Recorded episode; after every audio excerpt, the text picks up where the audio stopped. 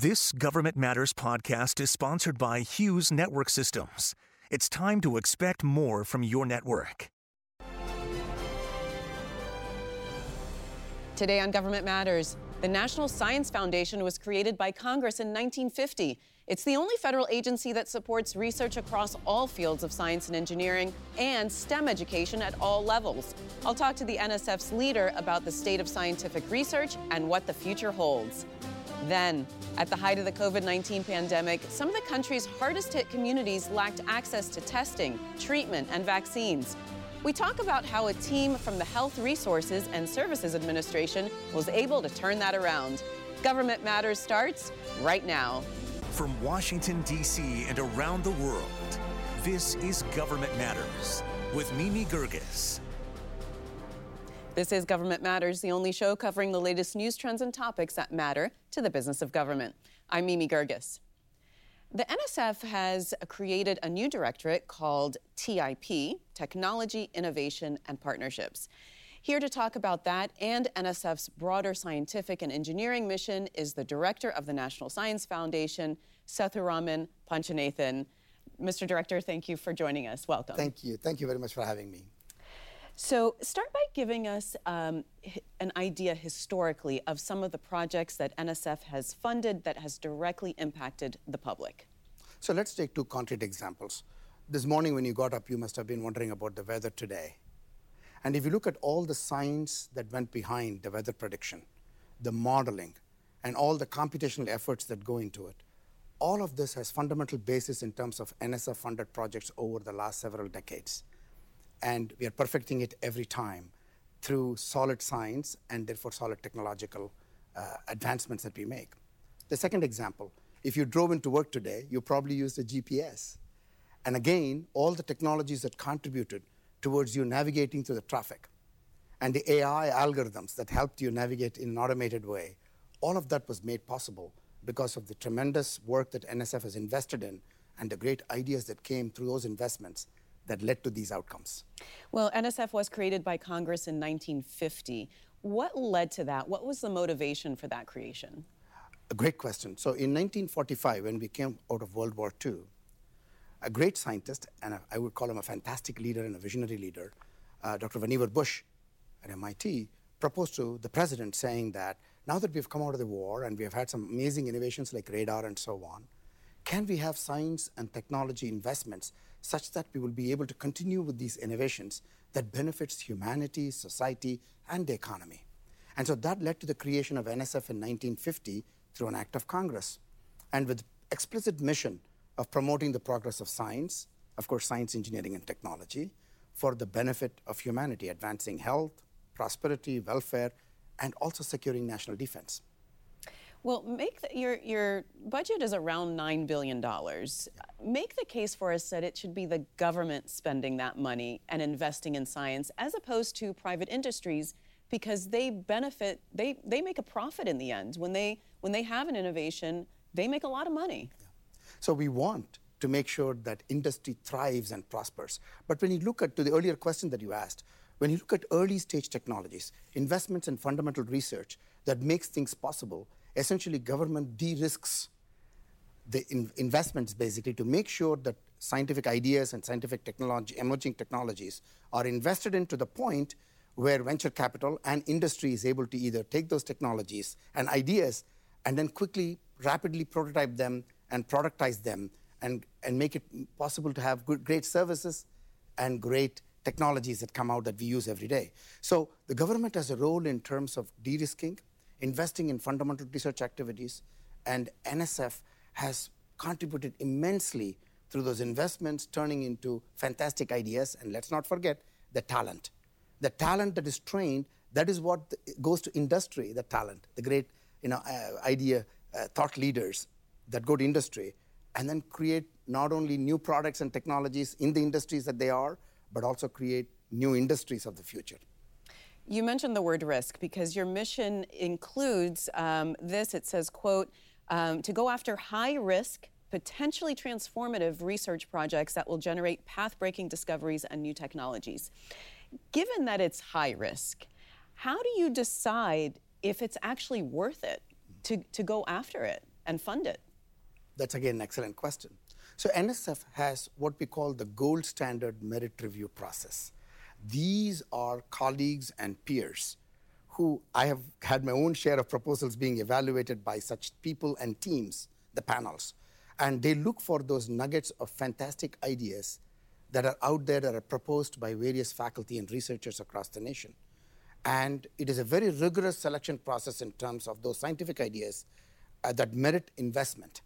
And so there is a, it is not just we randomly invest in high risk ideas, but they go through a rigorous vetting process before they are invested in. And yes, they are high risk, and some of them produce unbelievable outcomes. Some of them may seem like they may not have produced a direct outcome, but has contributed to much larger outcomes, like even in the case of the two examples that I talked about. There might have been ideas that we invested in that might not have led to an outcome right away, but over the decades that has shaped itself into amazing possibilities in the future. You know, on the flip side, though, there is the criticism that that process is too rigorous and that there isn't, you know, the NSF doesn't embrace those radically new ideas and it, it sticks to the conventional stuff. What's your reaction to that? In fact, it's quite the opposite. In fact, NSF invests in high risk ideas, and you referenced it in the previous question exactly that way. In fact, that's what NSF is unique as an agency because our mission in contrast to you know, a specific application area or a specific targeted focus that, we, that most mission agencies might have, our mission is to promote fundamental science and technology ideas.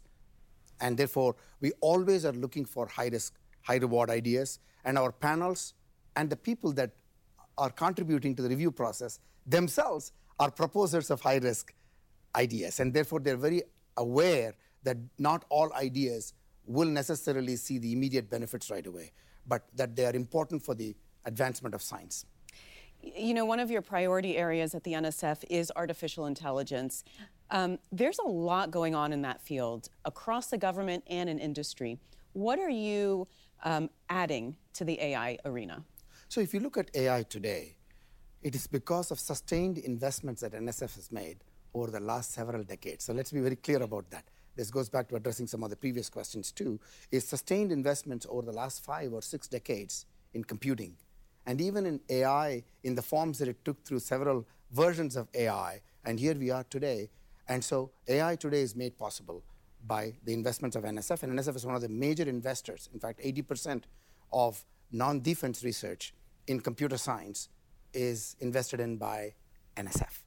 So that's the first point that I want to make. The second point is if you look at AI of today, there are still many challenges. We all understand that bias, ethics, privacy, security, and a whole host of problems are in AI today, and we are trying to address them. And so, for example, you as a science and technology policy expert will attest to this that we need to bring social, behavioral, economic sciences, humanities, and other inspirations as we design these technologies so that we can serve better, we can address these problems early, and therefore produce better solutions. So today we are finding that with AI, we are looking at not only pure AI advancements into the future, but also how AI relates to various applications, agriculture, medicine, weather, and a whole host of applications which determine how AI can be better applied and how AI innovations can be steered because of the applications, and more importantly, bring the social behavioral component. All right, we'll take a quick pause here and then we'll come back and continue. Coming up next on Government Matters, we'll continue our conversation with Sethuraman Panchanathan, Director of the NSF. Stay with us.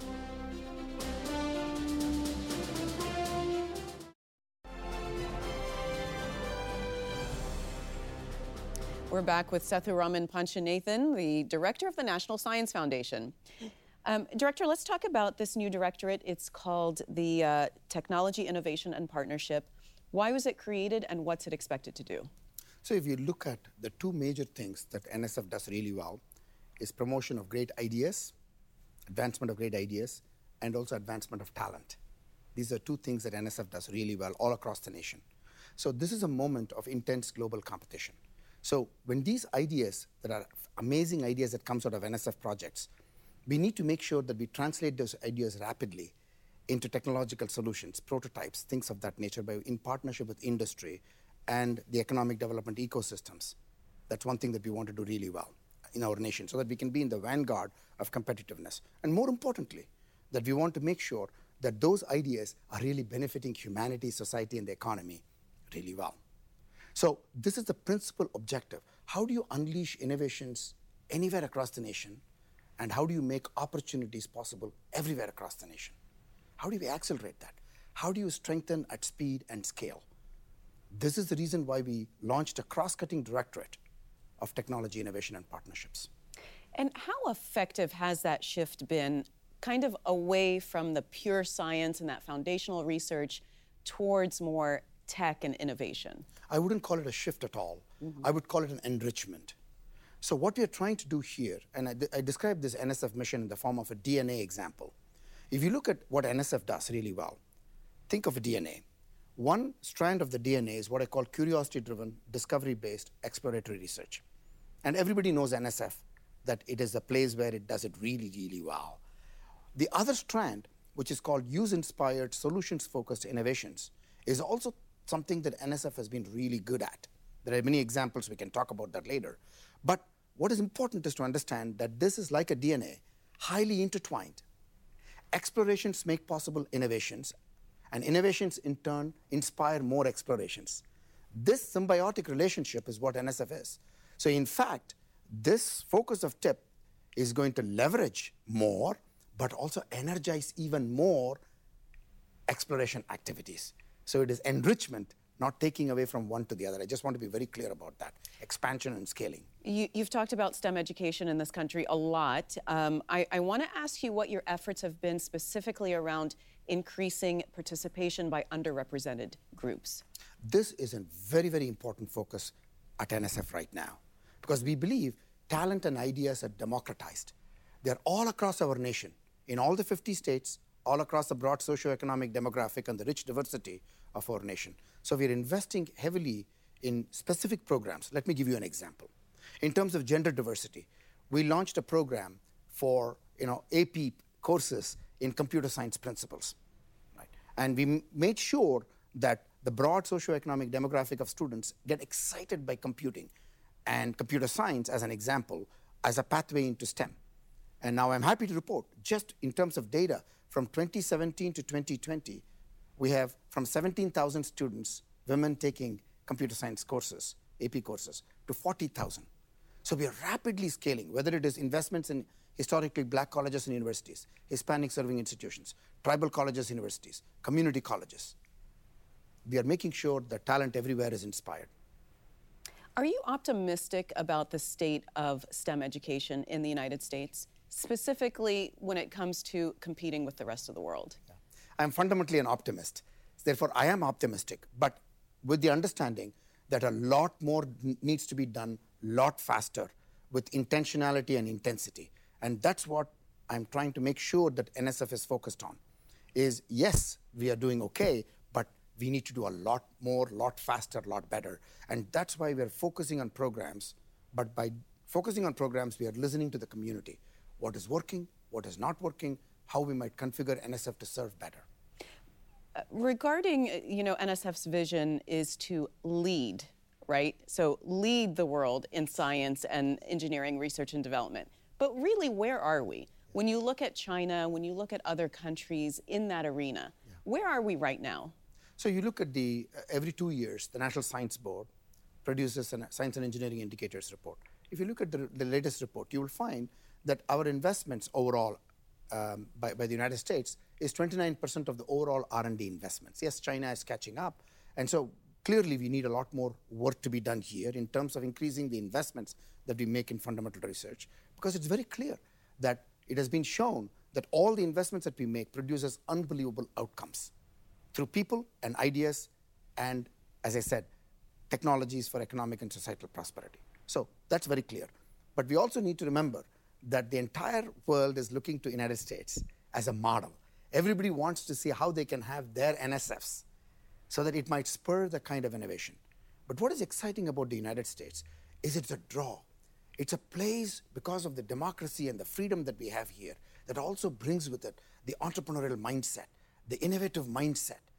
And that makes people want to come here and want to be part of this innovative ecosystem. At the same time, if we inspire more domestic talent, which is what I'm focused on, then we get people, domestic talent excited at the same time. So both the domestic talent and the global talent in the additive form can really inspire amazing innovations that keeps us in the vanguard of competitiveness against all the countries and competitors. But we also want to collaborate with them.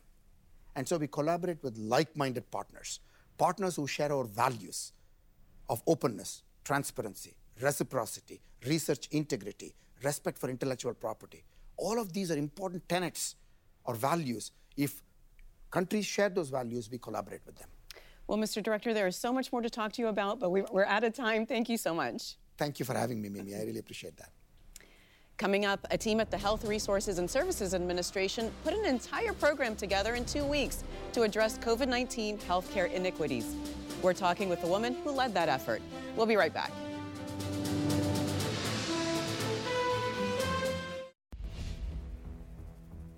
As COVID 19 spread throughout the country, the urban poor and rural agricultural workers couldn't get access to tests, vaccines, and life saving drugs. A team from the Office of Quality Improvement at the Health Resources and Services Administration delivered over 20 million vaccine doses to communities in need. Suma Nair is the director of that office and led the effort. She's also a finalist for a Service to America Medal. Suma, welcome to the program. Great. Good morning. Thank you, Mimi. So, what was the problem? Why were those communities being left out as the vaccines and other supplies were being rolled out around the country? Yeah, I think early on the efforts were to get the vaccine out as quickly as possible to as many communities as possible.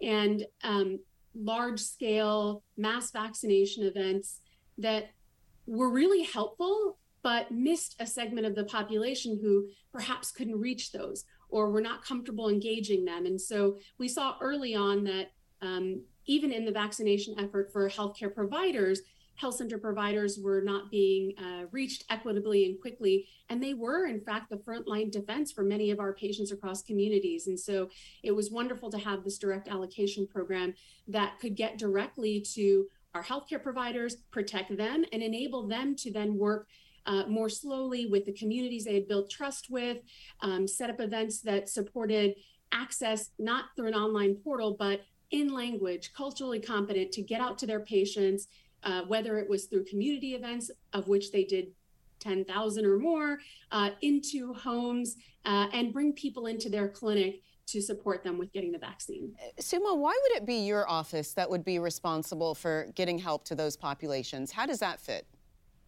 Yeah, we are part of the Health Resources and Services Administration, and our day job, if you will, is to provide grants to provide support services for uh, robust, culturally competent, high quality primary care.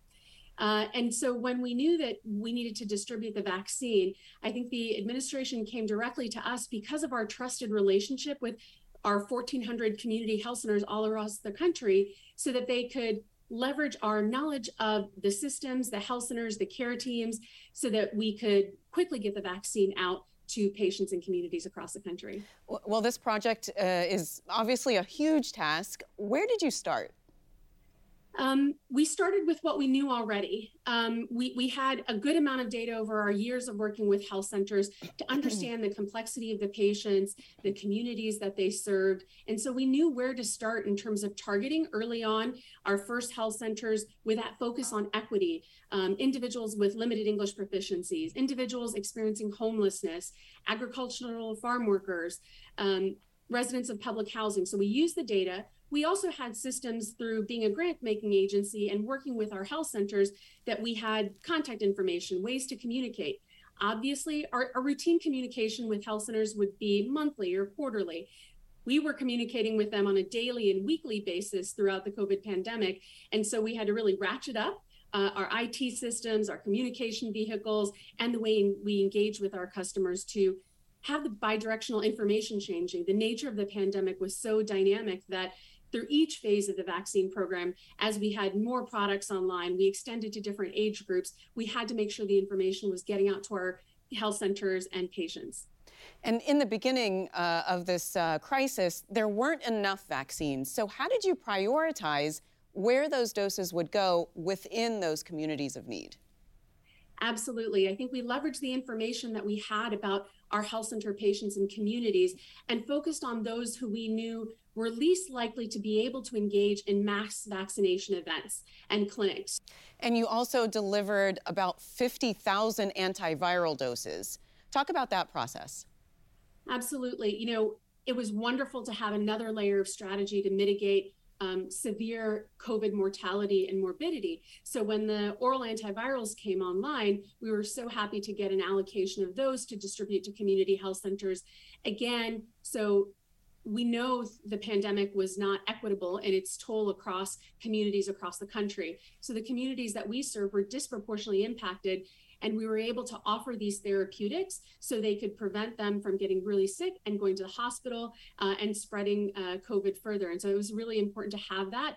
Um, and then part of that, I think what we learned about therapeutics is the need to educate patients on the availability, what are the different considerations, and health center providers have that relationship with their patients that they were able to quickly uh, implement the test to treat strategies. So we had testing kits available, tests on hand to, and if someone tested positive, they could quickly turn around and get the therapeutic that they needed within that three to five uh, day window to support their recovery. All right, Suma, thank you so much. Appreciate your work on on this. Nice to Thanks be with so much. Nice to talk to you. If you miss an episode of Government Matters, it's on our website at govmatters.tv. And tell us what you thought about today's program. Send us your comments on LinkedIn. You can follow us at Government Matters Media.